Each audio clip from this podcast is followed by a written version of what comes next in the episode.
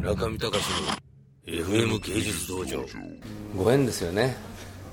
ご縁をだからこういろいろ探してんだよね今。そうごご縁を探してます。いやでもさ彼さすごい喋れるね。初めてですこんな喋れるいや喋れるよ。ねていうか喋るこ日本語はねすごくいい。だって僕は親に見せてこなかったですもん。僕は僕がいや違います違います。パソコンじゃないですよ。いやパソコンだよねどうなんだろう分からんけど俺はお母さんが好きだったよ。奈良さんはファザーが嫌いだもんね。俺はファザー大嫌いファザーファック。そう、うん。あの葬式もや焼く時に間に合ったんだけどわざと遅れて焼き終わってから着いた。うちの親父すごい親父からは愛されてるんだけど俺は愛してなくてまあ本当は好きなんだけどさ、なんかたら親父は俺の誕生日の前の日に死んで今日。あ今日？今日ていうか去年の今日か今日。かどうか分かんないけど12月4日。あ今日今日になります。うん、今日になって死んじゃった、で次の日が俺の誕生日でタイの国王も次の日。12月5日。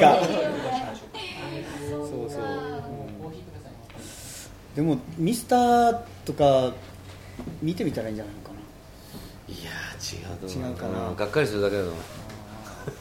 でも絵だけ見てたらなんかこうおおって思うんじゃない？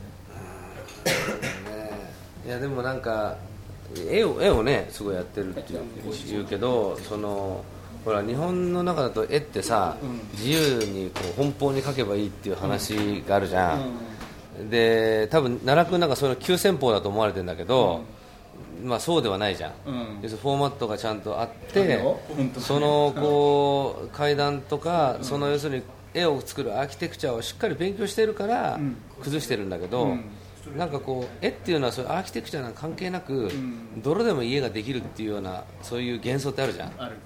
それが結構ほとんどの芸術教育の中にあるからさ、でも幻想で始めたら長く続かない、うん。だからなんかそういうなんかこう自分探しをしていっても、実はその構造的なその絵画を作る技術であったりとか、逆にその自分を identify するようなアーキテクチャの作り方っていうのも、仮組であってもそういうものをやったらどうかなって思ったりもするんだけど、だから多分そういうのが嫌で、自力で全部なんか骨から何から削り出して作りたいっていうタイプだよね、だから僕は村上さんにはちょっと失礼ですけどなんかで村上さんが書くものもなんかあいいなって思うのもあるしすごいなって思いますあの日本画チックな銃を描いたのを見てるときにこの人 この人テンション高いなっていうには感じましたけどその僕はまあもちろんこの両親の子供なんでやっぱりこの自分がいかにこの両方の手で一つのものを作れるかっていうのをすごい教わった子供なんですよ。に対してそのなんていうんですかねなんていうのそのすごいアート集団を作るっていうふうにあの本を見たら書いてたんですよ。200人出す。ああうん。うんっていうなんかそういうなんか。でも奈良君とかほら一人でやってんじゃん、うん。奈良君とかどうですか？だからそういうその村上さんの真意が知りたいです。そういうなんかなんていうかスタッフの人たちにこうすいませんね僕のなんかいや話で例えばね漫画家でさ、僕元高校の頃に本宮宏のインタビューを見て本宮 あのお俺の空かなんか書いてる頃ね。俺の空知ってる？俺の空なん今今何？サラリーマン金太郎の漫画家。俺のそれちょっとエッチなシあーン。そうそう。そうそうそう。それでさあの本宮宏が俺の仕事は漫画なんて書いてなくてなんか宮下明とかそういううまいやつがいっぱいいるんだよと自分のアシスタントに。男塾の人そうそうそうそれであの俺はでもネームは書くよと。ネームっていうのはシナリオね。ネームしかねえじゃん漫画なんて。でもみんな漫画家はみんな絵描くことに集中するけどそれはそれでいいんだよ。俺はネームで勝負するからよって書いてあったの。で俺漫画のこその時漫画の構造に触れてへえ漫画ってネームってよくわかんないけど絵描かなくていいわけみたいな。よくわかんねえと思って。俺もネームって何なんだろうって言,、われて思った。それでなんかあの、それそういうなんか漫画家はアシスタント集団がいてっていう話を聞きながら大学に入った頃に北斗の拳が大部分だったわけ。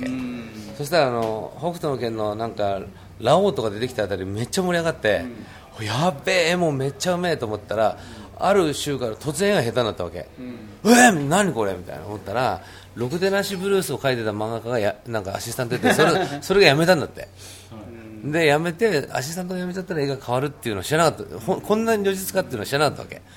ででも北斗の拳は別に人気も落ちることもないし、あの続いていってまた画力の上手い人が集まっていって、まあ、漫画が成立してたわけねで結構俺とか漫画世代だからさ漫画っていうのはなんかこう個人の芸術であるって思ってたのに集団芸術のようなふりをしてこうなんていうの延命する。でも例えば僕らの世代だと千葉昭夫っていうさキャプテンとか書いてる人があの自殺したりするわけ。で漫画家が結構自殺した頃だったんですよ僕の大学の頃って。でなんで自殺するのかっていうとやっぱり自分で背負い込みすぎちゃってあれもこれもやりすぎて弱い作家は死んでいくんだよね。もうできないっつって。